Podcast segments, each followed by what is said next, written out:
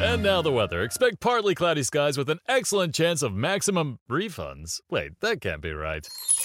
Oh, but it is. Who are you? I'm April, and we could see refunds raining down all tax season with people switching to TaxAct. TaxAct? The tax filing software that makes it easy to file for less and get more. New forecast. It's sunny days ahead for everyone using TaxAct. Always happy to brighten your day. TaxAct. Switch to TaxAct today and start for free. See taxact.com for details.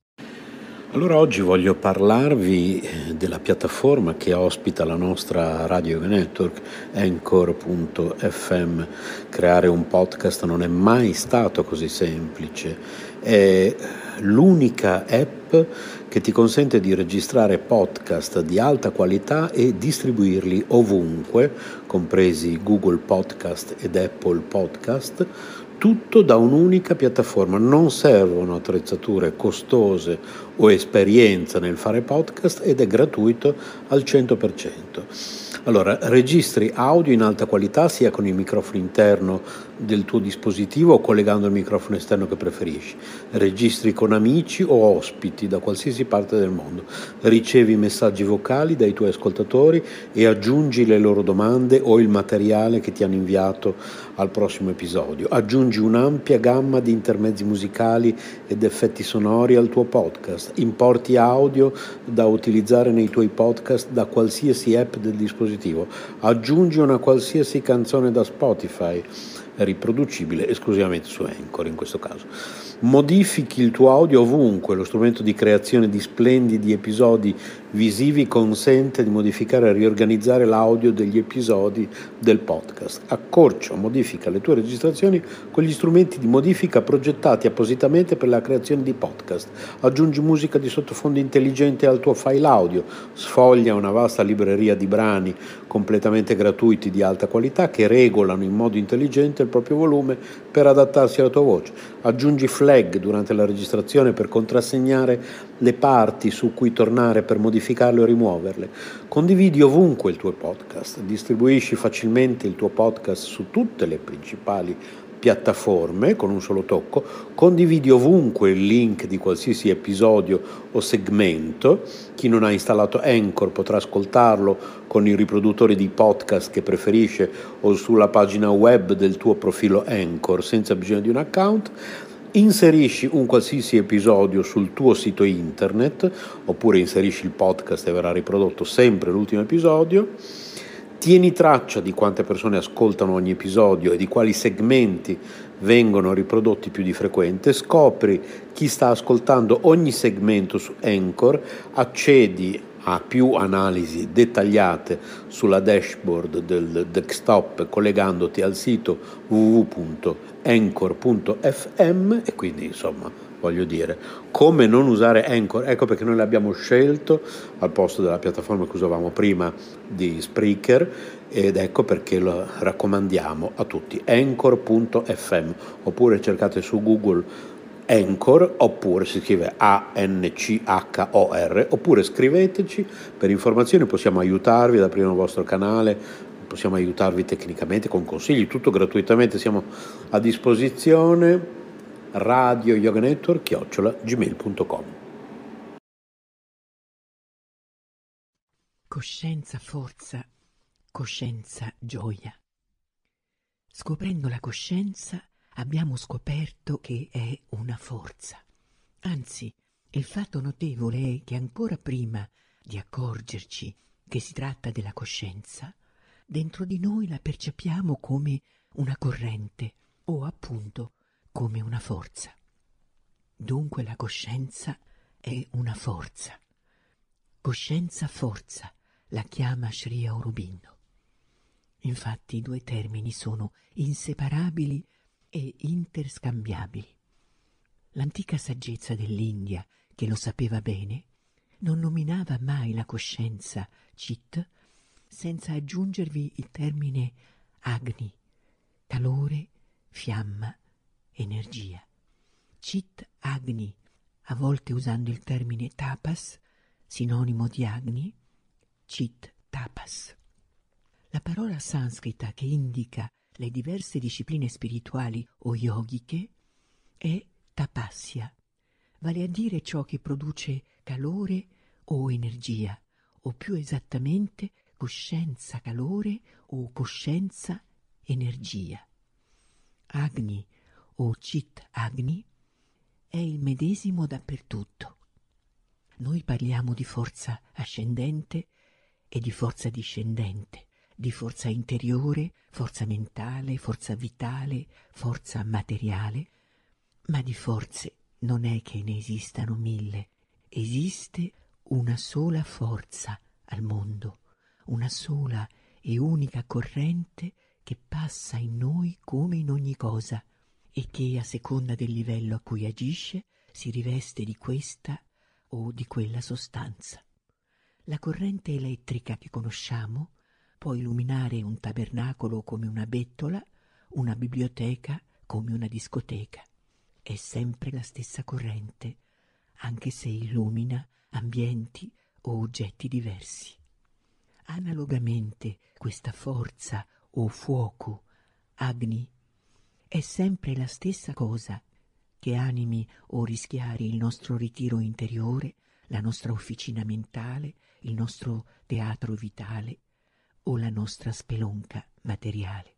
Da un piano all'altro si riveste di luce più o meno intensa, di vibrazioni più o meno pesanti, sovracoscienti, mentali, vitali, materiali, ma è una sola forza che anima tutto. È questa forza la sostanza fondamentale dell'universo. Coscienza, forza, Chit, Agni.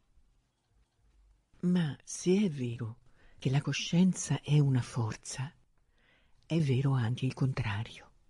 La forza è coscienza e tutte le forze sono coscienti. La forza universale è coscienza universale. Ecco una delle scoperte che farà il ricercatore.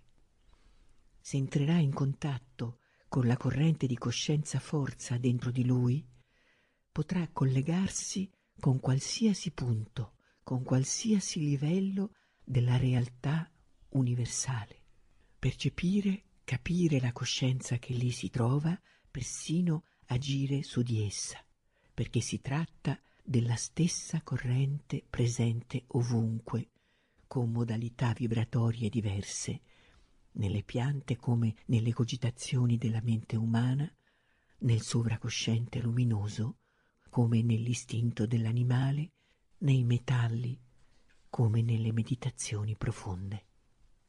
Se un pezzo di legno fosse incosciente, lo yogi non potrebbe spostarlo con la sua concentrazione. Non ci sarebbe infatti nessun punto di contatto. Se un solo punto dell'universo fosse totalmente incosciente, sarebbe totalmente incosciente l'universo intero, perché non possono esistere due cose. Einstein ci ha insegnato, ed è una grande scoperta, che materia ed energia sono convertibili tra loro. Energia E uguale mc al quadrato. La materia è energia condensata. Ci resta da scoprire nella pratica che questa energia o questa forza è coscienza e che anche la materia è una forma di coscienza, proprio come lo è la mente, così come lo sono il vitale e il sovracosciente. Una volta trovato il segreto della coscienza nella forza, l'uomo sarà davvero padrone delle energie materiali, ne avrà una padronanza diretta. Ma stiamo riscoprendo verità antichissime. Quattromila anni fa le Upanishad già sapevano che la materia è energia condensata, o meglio, coscienza energia condensata. Attraverso l'energia della sua coscienza, Brahman si è addensato. Da ciò è nata la materia e dalla materia la vita, la mente e i mondi. Mundaka Upanishad tutto è coscienza qua giù, perché tutto è l'essere, lo spirito. Tutto è Chit perché tutto è Sat. Sat, Chit, ai vari livelli del suo manifestarsi. La storia della nostra evoluzione è in ultima analisi la storia di una lenta conversione della forza in coscienza, o più esattamente un lento riaffiorare alla propria memoria della coscienza sepolta nella sua stessa forza.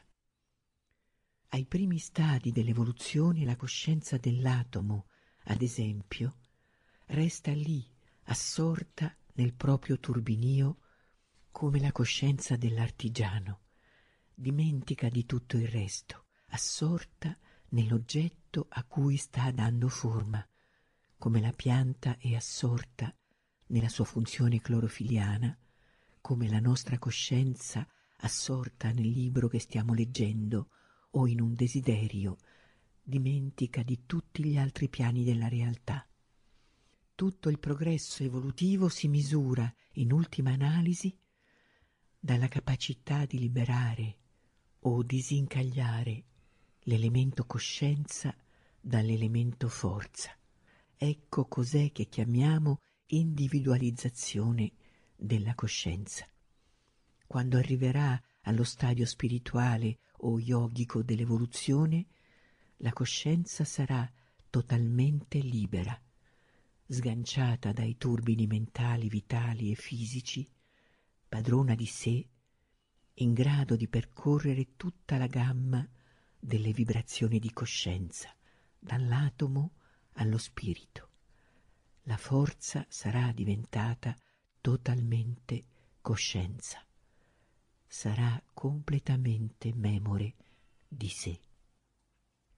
Ma ricordarsi di sé vuol dire ricordarsi di tutto, perché è lo spirito in noi che si ricorda dello spirito ovunque presente. A mano a mano che recupera la propria coscienza, la forza recupera simultaneamente la padronanza sulla propria forza e su tutte le forze. Essere coscienti, infatti, vuol dire potere. L'atomo preso nel suo turbinio, così come l'uomo preso nella sua giostra biologica e che s'affatica nell'officina della mente, non è padrone della propria forza mentale, vitale o atomica. Non fa altro che girare e girare. Nello stadio cosciente, invece, noi siamo liberi e padroni. Allora possiamo verificare con mano che la coscienza è forza, sostanza e che si può servirsene come altri manipolano ossidi o campi elettrici. Se diventiamo consapevoli della coscienza interiore, scrive Sri Aurobindo, possiamo farne quel che vogliamo, proiettarla al di fuori come una corrente di forza, erigere un baluardo di coscienza intorno a noi, mandare un'idea in testa a qualcuno, magari in America, e spiega ancora. La forza invisibile che produce risultati tangibili all'interno e all'esterno è il senso totale della coscienza yogica. Se non avessimo avuto migliaia di esperienze che ci hanno mostrato come il potere interiore possa modificare la mente sviluppare i poteri e aggiungerne di nuovi, scoprire nuove gamme di conoscenza, dominare il vitale, cambiare il carattere, influenzare uomini e cose e controllare condizioni e funzioni del corpo, agire da concreta forza dinamica sulle altre forze, modificare gli eventi, non diremmo quel che stiamo dicendo. Per di più, la forza non è concreta e tangibile soltanto nei suoi risultati, ma anche nei suoi movimenti. Quando parlo di una forza potere che viene sentita, non mi riferisco a un vago sentore, ma a un percepirla concretamente.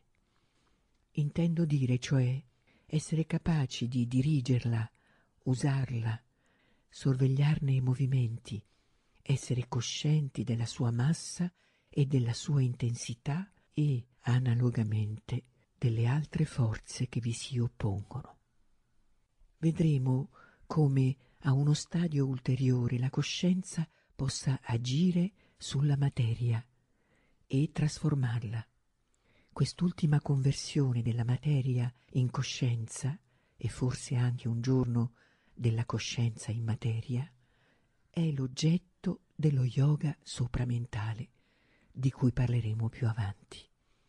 Ma ci sono tanti gradi di sviluppo della coscienza forza, dal ricercatore o dall'aspirante appena svegliatosi alla spinta interiore, fino allo yogi. E anche fra yogi e yogi ci sono tante differenze di livello. È qui che comincia la vera gerarchia. C'è ancora un'ultima equivalenza. Non solo la coscienza è forza, la coscienza è gioia. Ananda. Coscienza, gioia, Chit Ananda. Essere coscienti è essere nella gioia. Una volta liberata la coscienza dalle mille vibrazioni mentali, vitali e fisiche che l'assorbono, scopriamo la gioia. Tutto l'essere è come riempito da una massa di forza viva, come una colonna ben tornita, dice il Rig Veda, cristallina, immobile, senza oggetto, coscienza pura, forza pura, gioia pura, poiché tutto è la stessa cosa. Una gioia solida, una sostanza di gioia vasta, tranquilla, che sembra senza inizio né fine né causa, che sembra abitare dovunque, nelle cose e negli esseri, loro fondamento segreto e loro segreto bisogno di crescere. Chi mai vorrebbe abbandonare la vita? La gioia è dovunque e non ha bisogno di niente per esistere. È e basta, inconfutabilmente, come una roccia attraverso tutti i luoghi e le età, come un sorriso dietro ad ogni cosa, un sorriso impercettibile, un niente che è tutto. E tutto è gioia perché tutto è lo spirito che è gioia. Sat Chit Ananda, esistenza coscienza, gioia, triade eterna che è l'universo e che è noi stessi, segreto che dobbiamo discoprire e vivere attraverso il lungo viaggio evolutivo. Dalla gioia tutti gli esseri sono nati, attraverso la gioia esistono e crescono, alla gioia ritornano l'individualizzazione della coscienza. Abbiamo cominciato a intravedere che cos'è la coscienza e come essa pervada tutto l'universo, a tutti i livelli, livelli ai quali corrispondono i nostri centri. Ma non abbiamo ancora trovato la nostra coscienza forse perché non è una cosa che uno trova lì per lì belle fatta, ma è qualcosa che bisogna attizzare come un fuoco. Chiunque, in certi momenti privilegiati dell'esistenza, avvertito come un calore nell'essere, una specie di spinta interiore, di forza viva, che non si può descrivere a parole, e di cui non si può spiegare la presenza proprio perché spunta fuori dal niente. Non ha causa, è spoglia, come un bisogno o come una fiamma. Tutta l'infanzia di un uomo è lì appunto a testimoniare questo puro entusiasmo, questa nostalgia senza perché Ma dall'età infantile usciamo assai presto. La mente, che si impadronisce di tutto, si impadronisce anche di questa forza, ricoprendola con gli slogan di un ideale oppure rinchiudendola in un'opera, in un mestiere, in una chiesa. Oppure è il vitale a impadronirsene, impiastricciandola di sentimenti più o meno nobili, a meno di non mettersi a sfruttarla per qualche avventura, servendosene per dominare, sottomettere, possedere. A volte questa forza va a impantanarsi più in basso ancora, a volte viene completamente sommersa e ne resta solo una vaga ombra sotto un fardello.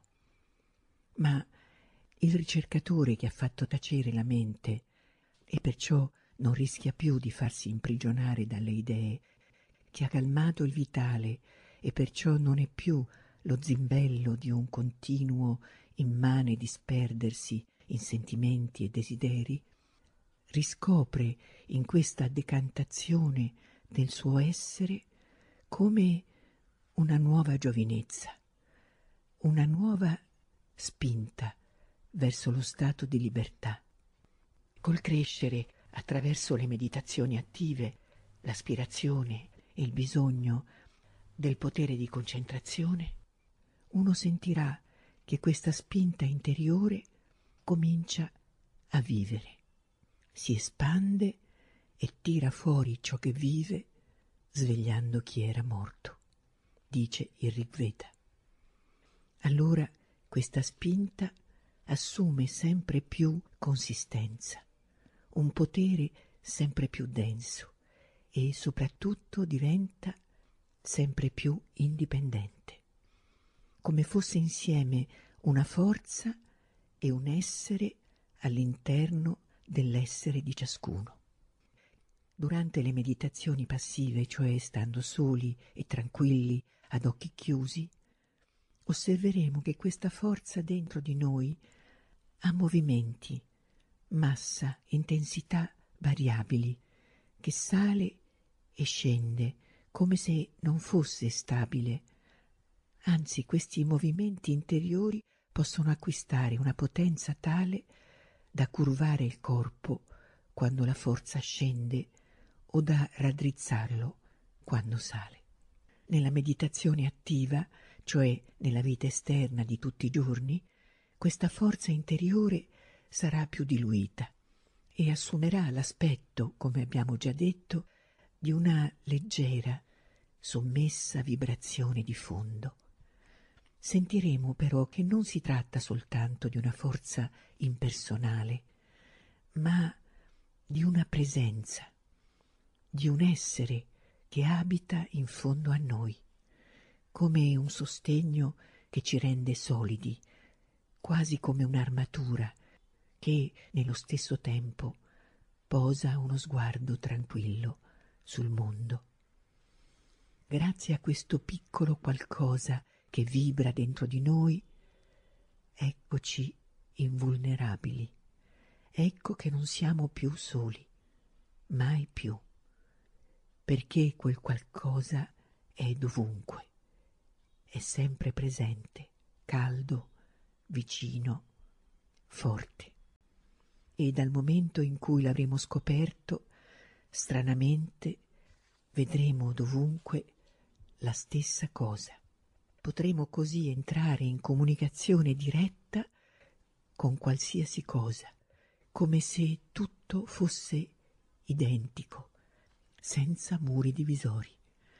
Saremo allora entrati in contatto con qualcosa dentro di noi che non è lo zimbello delle forze universali, che non è quell'arido e secco penso dunque sono, ma la fondamentale realtà dell'essere, che è noi stessi, davvero noi stessi, il centro reale, calore ed essere, coscienza e forza.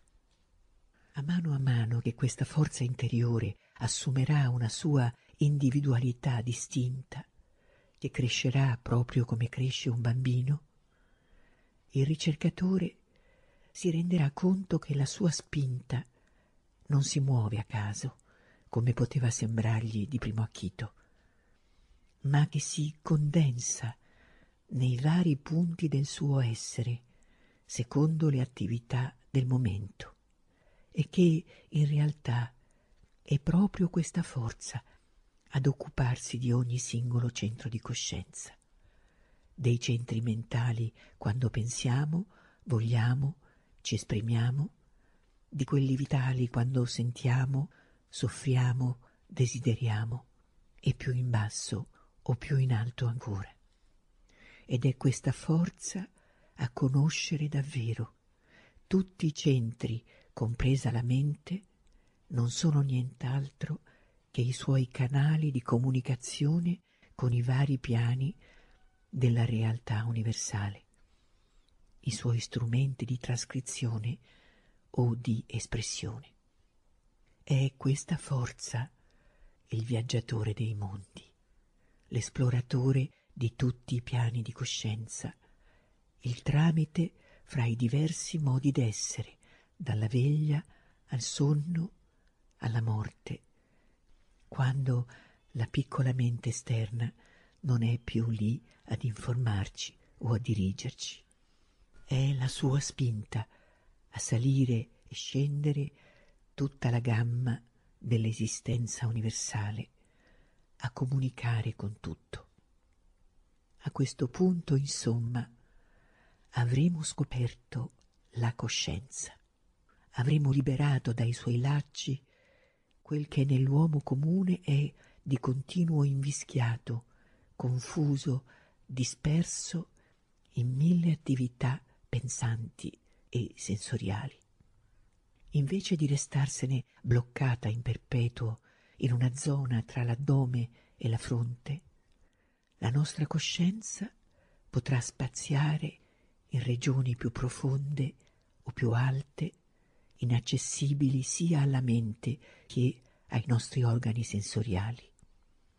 Perché la coscienza non è o non è soltanto un modo di pensare o di sentire, ma un potere di entrare in contatto con la molteplicità dei piani di esistenza, visibili e invisibili.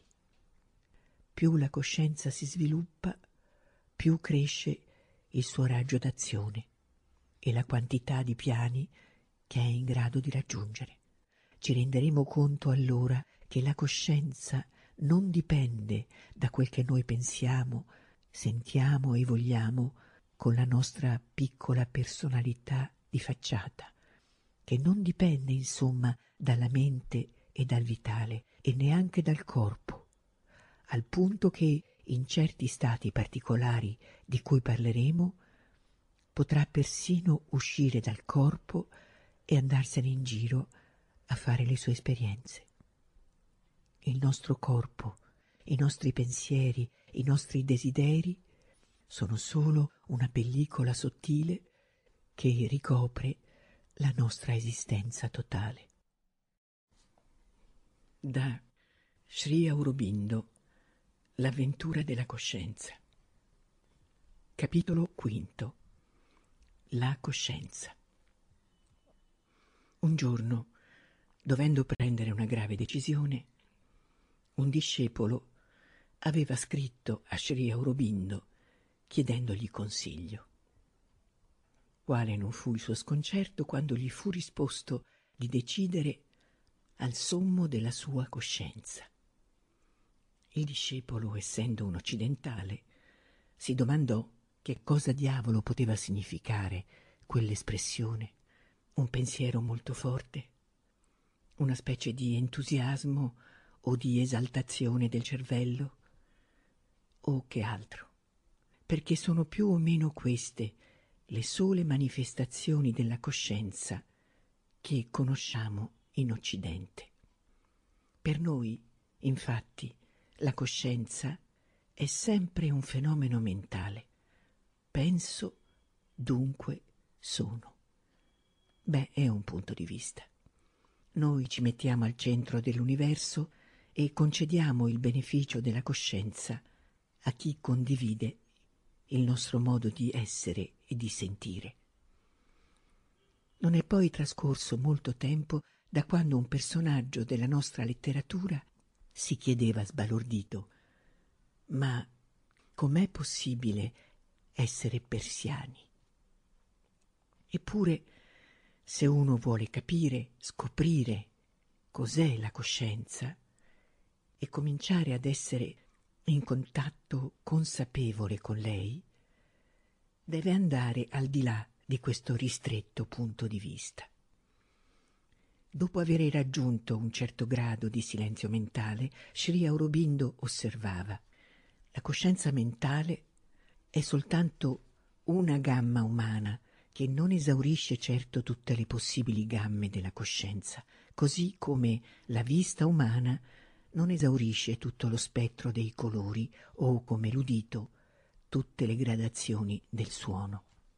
Esiste infatti una quantità di livelli al di sopra e al di sotto della percezione umana che sono per l'uomo invisibili e inudibili.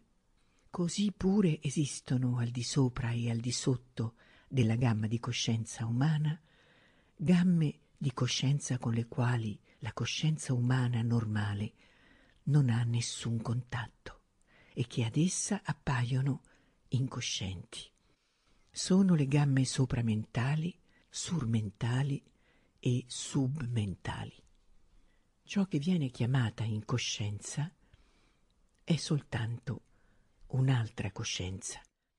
In realtà quando siamo addormentati oppure svenuti oppure drogati oppure morti o quando ci troviamo in qualunque altro stato, non siamo più incoscienti di quando siamo interiormente immersi in un pensiero dimentichi del nostro io fisico e di quanto ci sta attorno. Per chiunque abbia fatto un sia pur piccolo passo nello yoga, è questa una nozione assolutamente elementare. E Shri Aurobindo aggiunge, a mano a mano che progrediamo, risvegliandoci all'anima presente in noi quanto nelle cose, ci rendiamo conto che esiste una coscienza anche nelle piante, nei metalli, nell'atomo, nell'elettricità, in ogni aspetto, insomma, della natura fisica. E scopriamo anche che, in realtà, non si tratta sotto nessun aspetto di un mondo inferiore o più limitato di quello della mente. Al contrario, in molte forme inanimate la coscienza è più intensa, più scattante, più acuta, anche se meno sviluppata in superficie. Il compito dell'apprendista dello yoga, quindi, sarà di diventare cosciente in tutti i modi, a tutti i livelli del suo essere e su tutti i piani dell'esistenza universale, di esserlo non solo mentalmente, ma di diventare cosciente nella veglia come nel sonno, in se stesso come negli altri e nelle cose. E infine si tratta di imparare a diventare coscienti in quella che viene chiamata morte, perché quanto più saremo diventati coscienti nel corso della vita, tanto più lo saremo anche nella morte ma non è che dobbiamo credere a Sri Aurobindo sulla parola, che anzi lui ci incoraggia vivamente a vedere coi nostri occhi. Occorre perciò andare a scovare dentro di noi quel che collega tutti questi modi d'essere, sonno, veglia o morte che sia, e che ci consente di entrare in contatto con tutte le forme di coscienza. I centri di coscienza. Se continueremo a seguire il nostro metodo sperimentale fondato sul silenzio della mente, saremo portati a fare alcune scoperte che poco alla volta ci metteranno sulla pista giusta. Vedremo innanzitutto decantarsi a poco a poco la confusione generale in cui viviamo. Cominceremo allora a distinguere sempre più chiaramente i diversi piani del nostro essere come se noi fossimo composti di un certo numero di frammenti, ognuno con la sua personalità e il suo centro ben distinto e, fatto ancora più notevole, con una personalità indipendente dal resto. Questa polifonia, anche se è azzardato chiamarla così, dato che si tratta piuttosto di una cacofonia, ci viene in genere nascosta dalla voce della mente che copre tutto e tutto ingloba. Non c'è un solo movimento del nostro essere, a qualunque livello, non c'è emozione, desiderio o minimo trasalimento di cui la mente non si impadronisca subito ricoprendolo con uno strato pensante. Noi Infatti, mentalizziamo tutto. La grande utilità della mente nel corso dell'evoluzione è stata quella di portare a galla tutti quei moti dell'essere che altrimenti sarebbero rimasti allo stato di magma informe, sia subconscio che sopracosciente. La mente ci aiuta a stabilire una parvenza di ordine nell'anarchia, coordinando con più o meno successo tutti questi feudi sotto la sua sovranità. Ma al tempo stesso ci nasconde la loro vera funzione. Dalla sovranità alla tirannia il passo è breve. Così i canali dei meccanismi al di sopra della mente restano quasi totalmente ostruiti, sicché quel che riesce a filtrare delle voci sopracoscienti viene subito diluito, oscurato, falsato. Dal canto loro i meccanismi che stanno al di sotto della mente si atrofizzano, sicché noi perdiamo quei sensi spontanei che ci erano stati tanto utili negli stadi anteriori dell'evoluzione e che potrebbero esserlo ancora. Altre facoltà minoritarie organizzano rivolte, altre ancora accumulano sordamente i loro piccoli poteri in attesa di poterci saltare alla gola.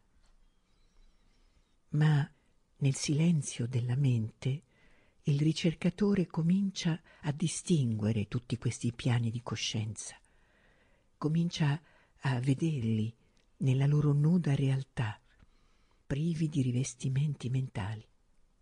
Sente allora, a vari livelli del suo essere, dei punti di concentrazione o dei nodi di forza, dotato ognuno di una sua particolare qualità vibratoria di una sua frequenza speciale.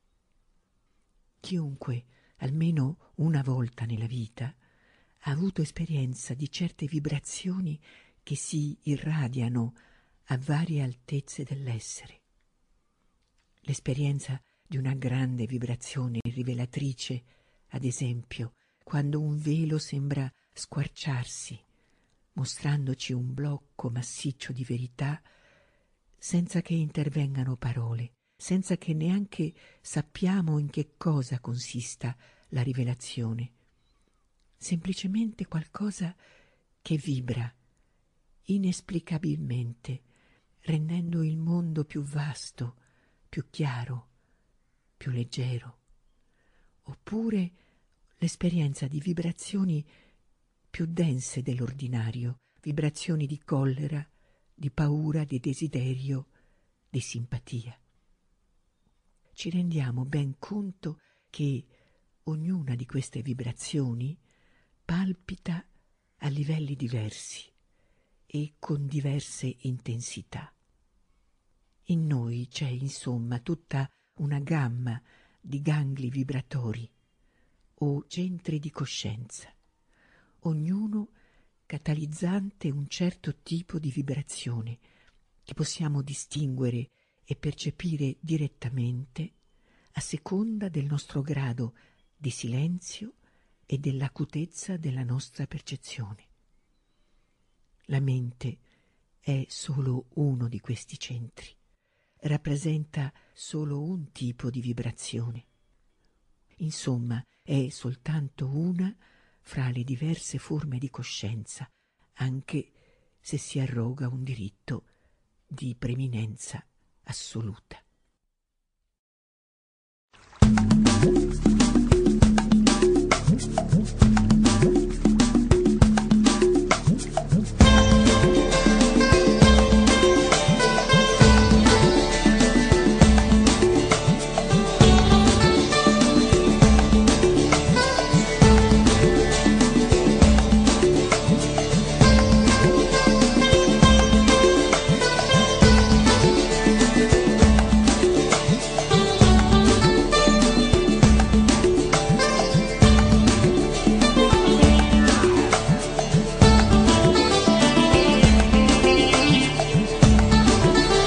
Questa è Radio Yoga Network, domenica 1 ottobre 2017, per chi ci sta ascoltando in diretta sono le 10 e 14 minuti in questo istante. Buon ascolto, domenica mattina con noi, rimanete con noi.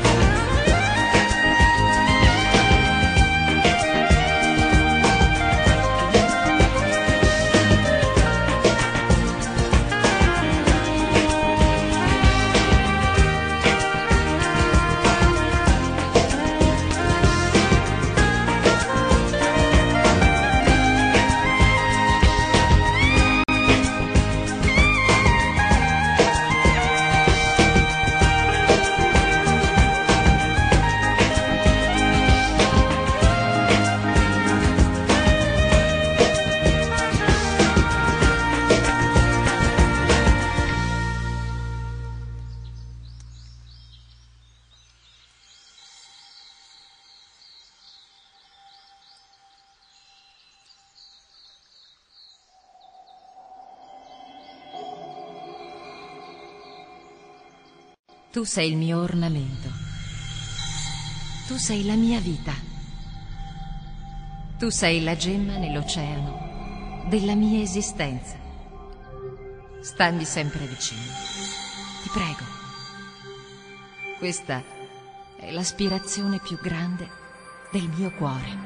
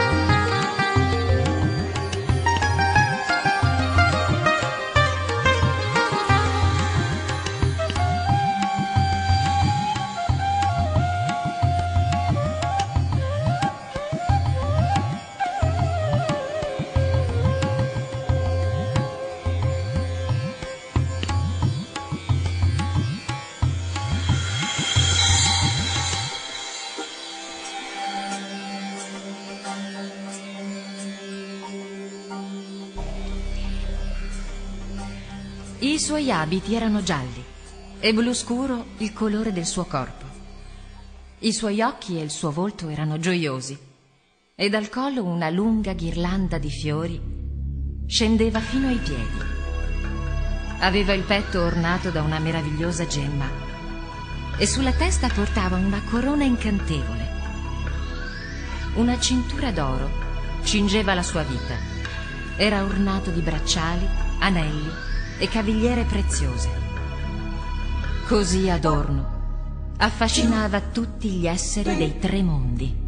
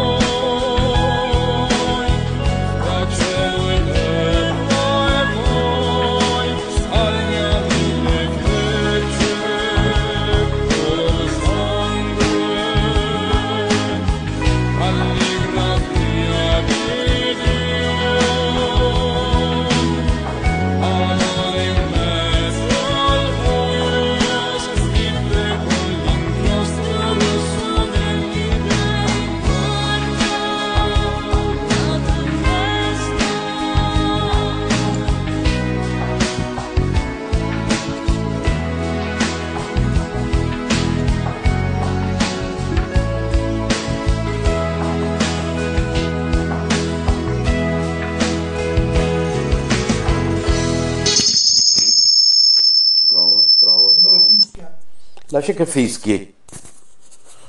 Ah, che,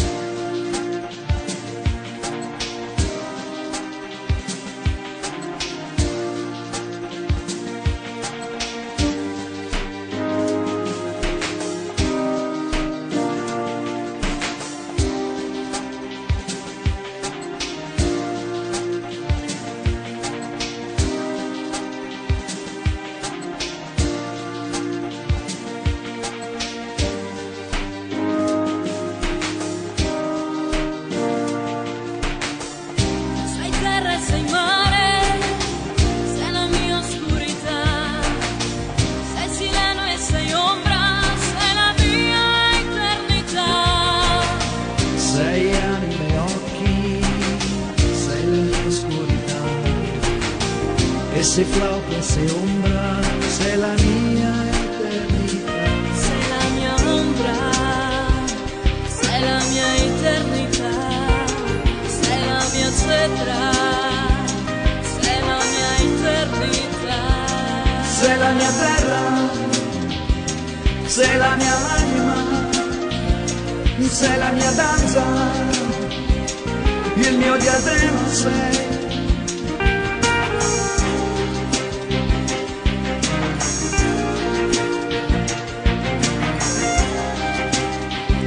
vi ricordo che siamo in diretta domenica 1 ottobre 2017, per chi ci sta ascoltando in diretta sono le ore eh, 11 fra pochi secondi. Radio Yoga Network, rimanete con noi, domenica mattina con noi.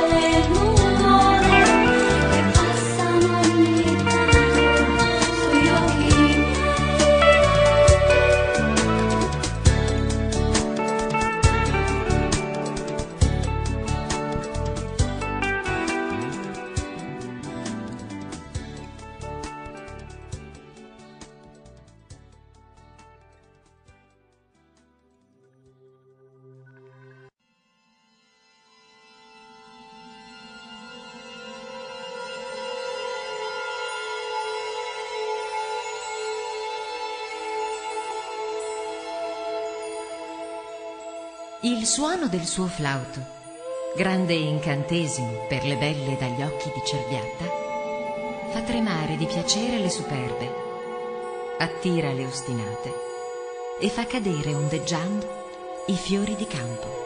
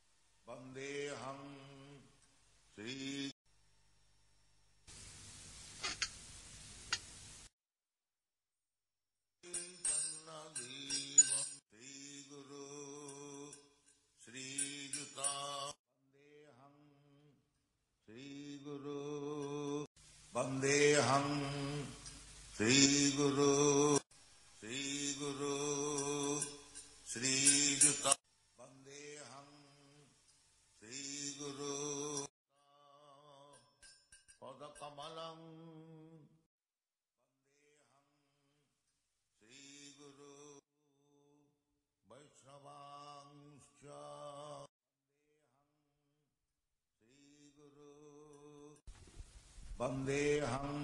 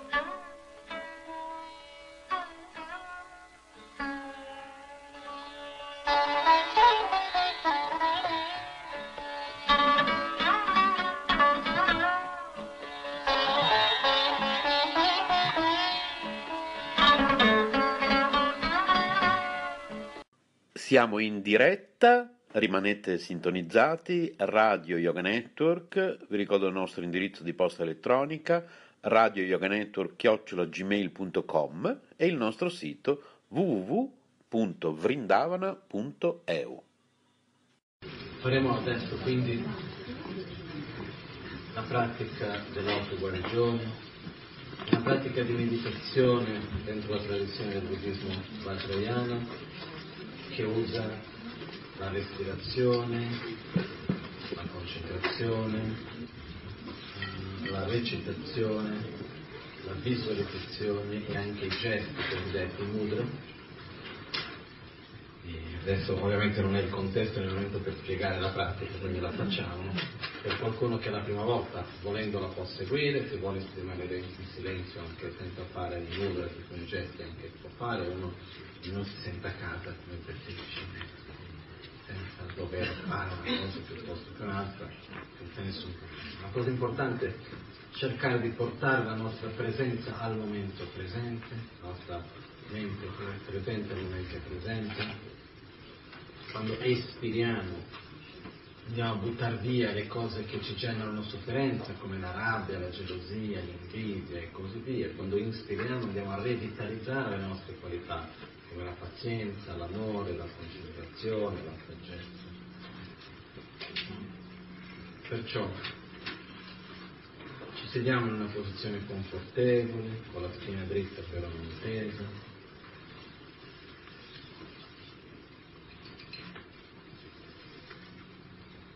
Le spalle rilassate.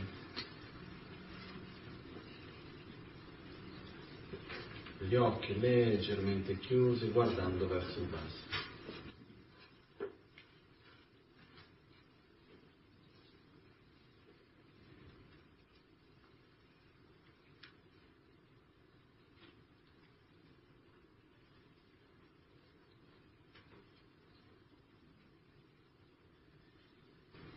La consapevolezza sul respiro.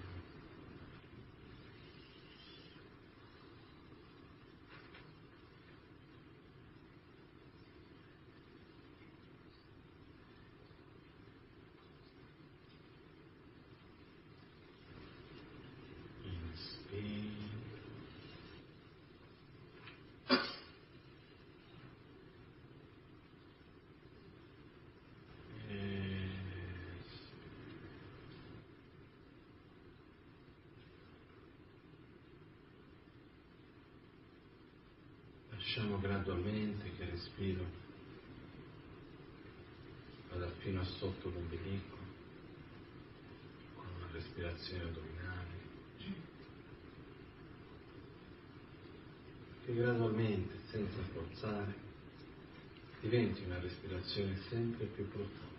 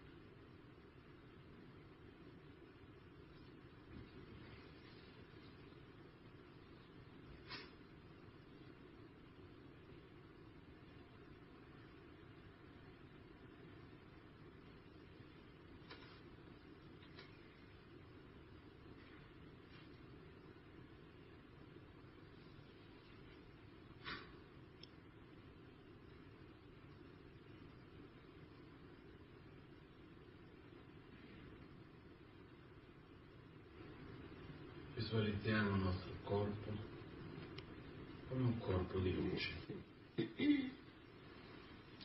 un canale centrale, due canali laterali, cinque principali punti di energia, cosiddetti cinque chakra. In questo momento i nostri cinque chakra si trovano bloccati dall'ignoranza, dall'attaccamento, dalla rabbia e così via.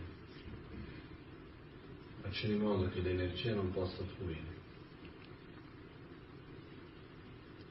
Chiediamo le benedizioni al Guru Buddha, che si trova davanti a noi all'apparenza come il Buddha, inseparabile da tutti i nostri maestri, da tutti gli esseri sacri, da tutti i Buddha. Guru Buddha ci sorride.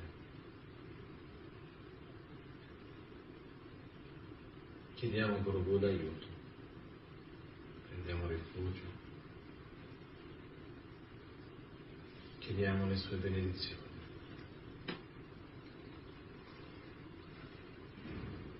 Per eliminare i nostri veleni mentali e sviluppare le nostre qualità al loro massimo potenziale. Per poter così aiutare ogni essere a fare lo stesso.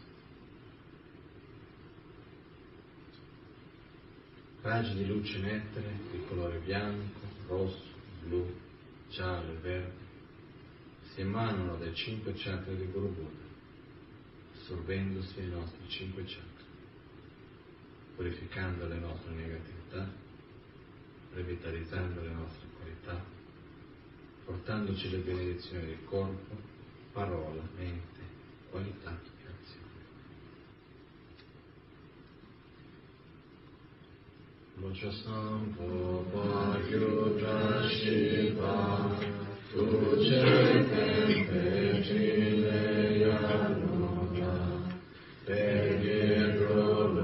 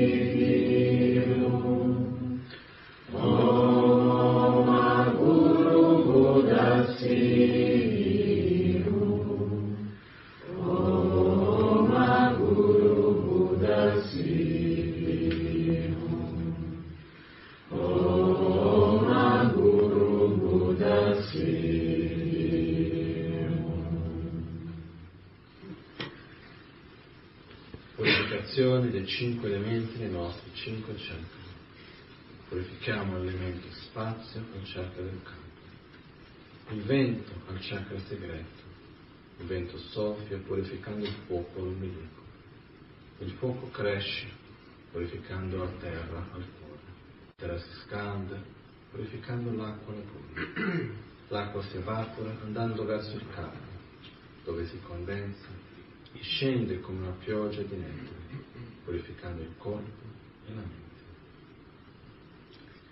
Shude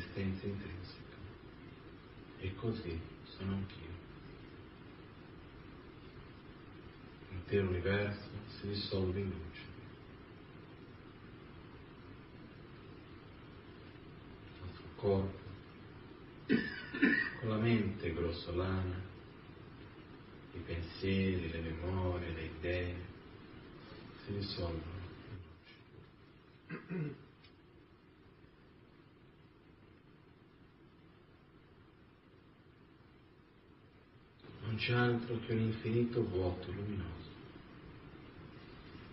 vuoto di esistenza intrinseca, insepara- inseparabile da una profonda beatitudine.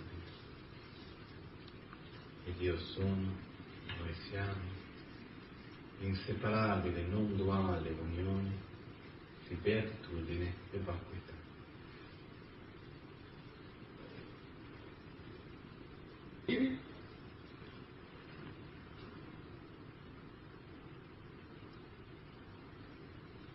Dall'unione di beatitudine e vacuità sorge l'universo. Noi stessi in un corpo puro, con un canale centrale, due canali laterali e cinque chakra. Su ognuno dei chakra sorge un fior di loto, verde al chakra segreto, giallo all'ombelico, blu al cuore, rosso alla gola e bianco al capo. I fiori di loto sorgono le sila del seme, ossia l'essenza delle nostre qualità da sviluppare il loro massimo potenziale.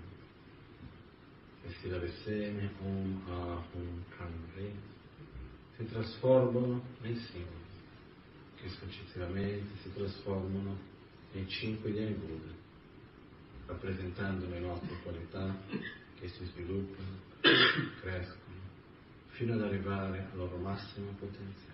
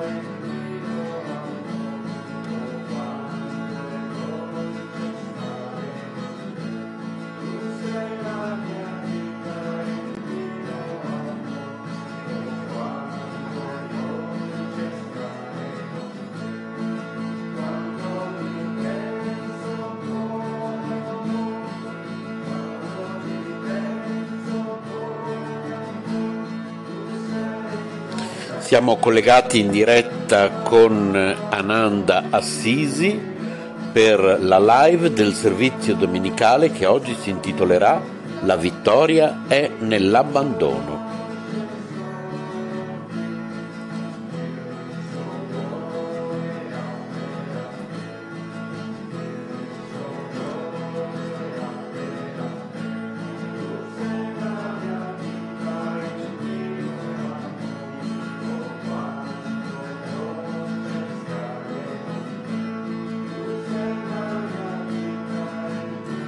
Radio Yoga Network, domenica 1 ottobre 2017, sono le 11.43 minuti per chi ci sta ascoltando in diretta, siamo in collegamento in diretta con Ananda Assisi.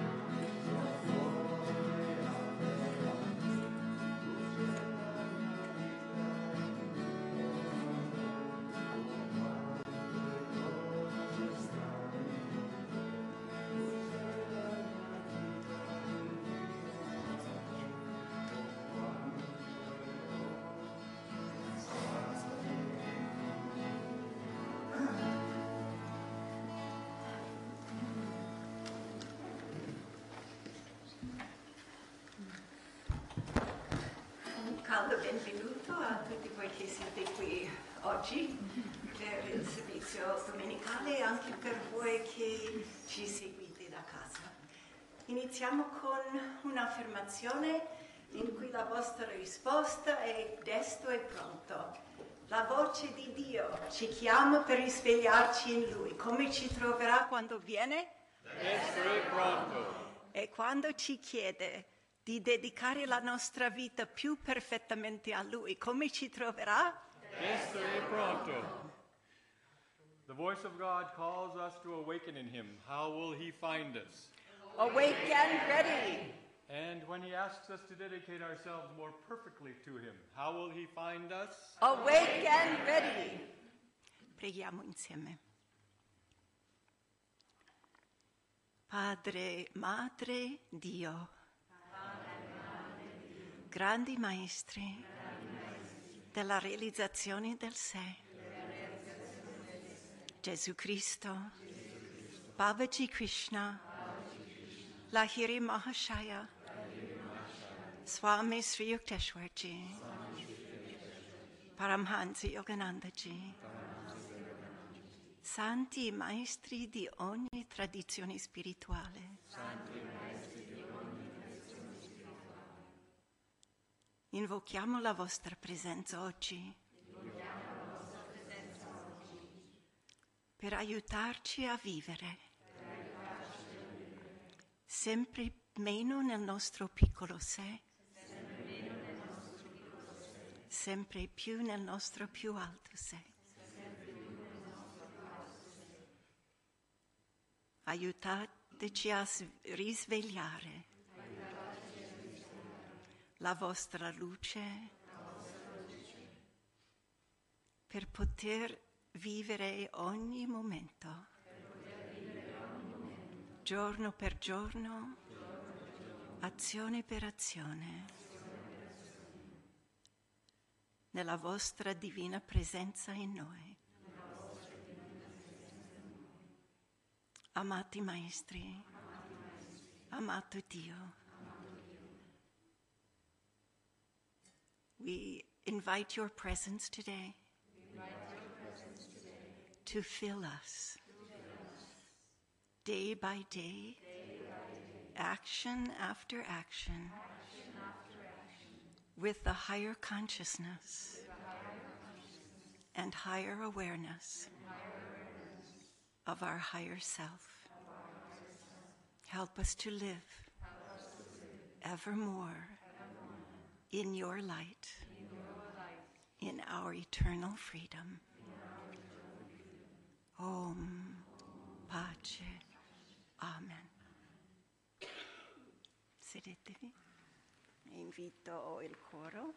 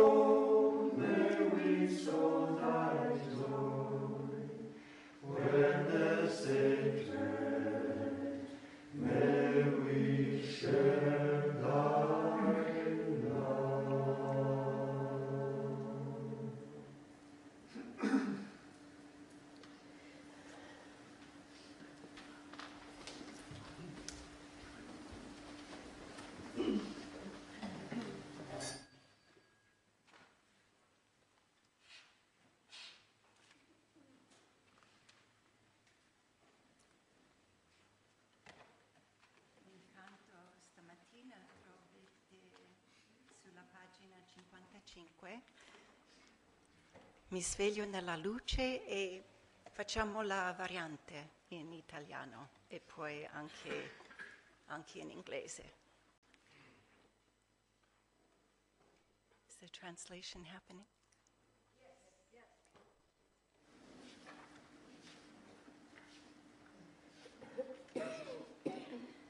Prima di cantare vorrei leggere questa ispirazione da Yogananda, dal sussurri dell'eternità e chiudiamo gli occhi e cerchiamo di portare proprio nel profondo del nostro essere questi- queste parole. I raggi di sole del tuo amore risplendono allo stesso modo su tutti i membri della tua famiglia cosmica siano essi il profeta, l'eroe, il malfattore, una minuscola falena o me stesso. È solo colpa nostra se ci rendiamo opachi con il nostro annebbiamento mentale ed emotivo. Insegnaci a rimuovere la sporcizia degli errori dalle finestre della nostra comprensione. Le nostre braccia sono deboli per questo compito, per il, per il protrarsi della nostra intima resistenza spirituale. O Maestro di purificazione, dona potere ai nostri sforzi affinché possiamo rimuovere dalle nostre menti ogni piccola macchia di sporco ostinato che oscura la nostra trasparenza e impedisce alla tua luce di entrare liberamente. O rendici di nuovo perfettamente lindi e invisibili nel nostro ego, così da poter trasmettere soltanto le visioni della tua bellezza che è dentro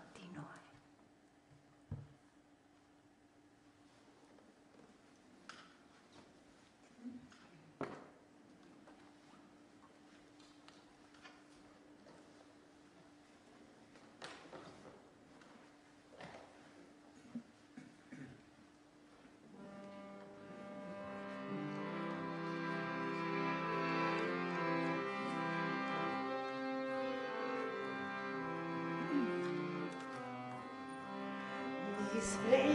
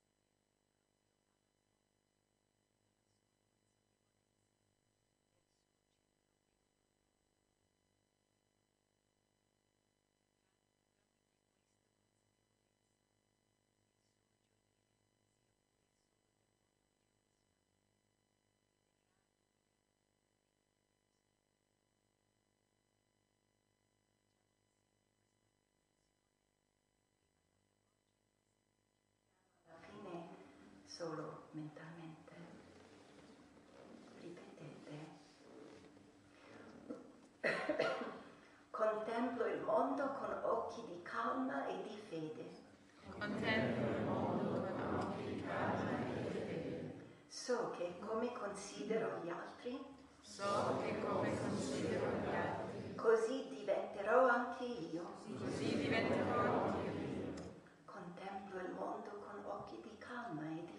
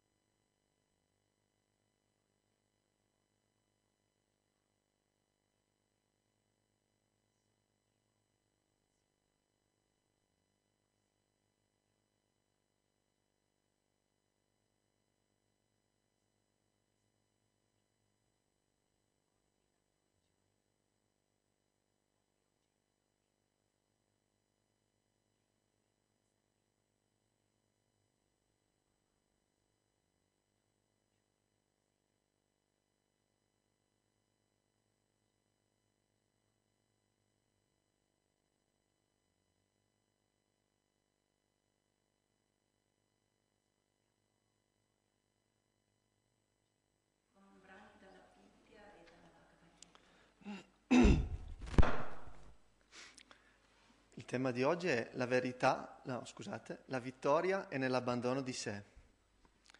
La verità è una ed eterna, realizza l'unione con essa nel tuo sé immortale, nel profondo del tuo essere. Il seguente commento è basato sugli insegnamenti di Paramahansa Yogananda. Si potrebbe sostenere che l'abbandono di sé sia un sentiero che porta alla vittoria nei conflitti terreni. La resistenza passiva, ad esempio, invece della resistenza armata. L'aspetto che ci interessa però è quello di un più alto abbandono di sé, cioè l'abbandono della nostra volontà egoica, preda dell'illusione, alla saggia e onnipotente volontà di Dio. La volontà umana, diceva Paramahansa Yogananda, è guidata dai capricci e da una comprensione limitata. La volontà divina è in armonia con ogni livello della realtà. Anche se a volte la volontà divina ci sembra a prima vista un errore, alla fine dimostra sempre di essere per il nostro bene più alto. La volontà umana è incostante, un giorno ci porta al successo, un altro al disastro. La volontà divina, quando ci sottomettiamo ad essa completamente, per quanto non sempre sia facile farlo, ci porta sempre alla fine profonda gioia e pace interiore. Gesù dimostrò questo perfetto abbandono alla volontà divina nel giardino del Getsemani la notte in cui fu catturato e imprigionato per poi essere crocifisso. Eh, egli si allontanò dagli altri per pregare e chiese che pregassero anche loro, ma quando ritornò li trovò addormentati. Poiché li, am- li giustificò, dicendo, lo spirito è pronto, ma la carne è debole. Li incitò a pregare, dicendo loro, vegliate e pregate. La loro debolezza in quelle circostanze fu particolarmente triste e i discepoli stessi in seguito devono averla amaramente rimpianta. Tutti noi conosciamo i sintomi della debolezza umana, anche se la giustifichiamo in noi stessi dicendo, beh, dopo tutto sono solo umano. Ma quali sono i segni della vera forza? scopriamo sempre che sono i frutti di una vita offerta completamente a Dio. La Bhagavad Gita elenca questi segni nel capitolo tredicesimo. Umiltà, veridicità e mitezza,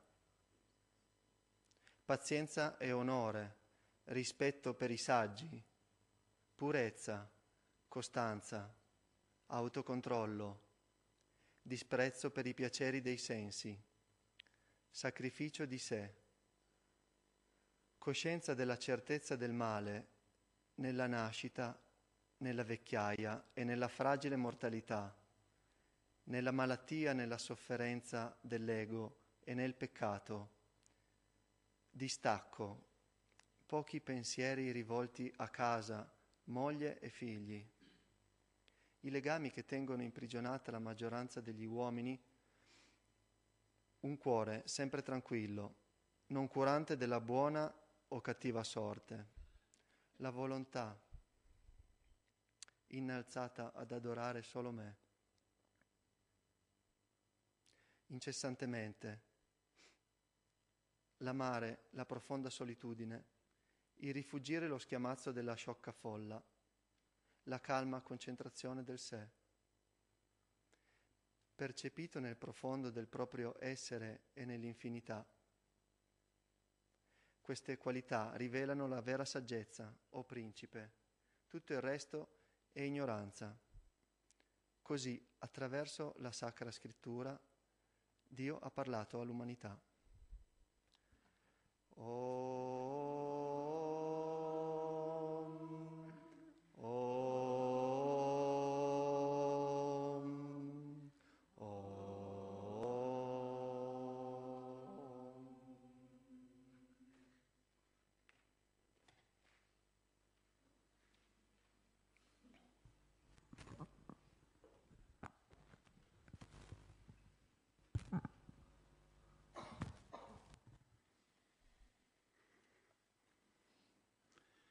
Good morning. Welcome. This, um, as Swami said in the reading, this whole subject of surrender can ultimately be also a little bit confusing to our daily human lives. Come ha detto Swami nella lettura, tutto questo argomento dell'abbandono di sé può risultare un po' confuso nella nostra vita quotidiana umana. Certainly, in the ultimate sense, um, surrender to the ego and try to trying to tune into the divine will is what is meant by surrender lies in victory. In ultima analisi, quello che si intende con questa frase nell'abbandono c'è la vittoria, significa l'abbandono dell'ego alla volontà di Dio. But um, we often are told we have to develop will and we have to develop our inner resolve to accomplish uh, or to be successful on.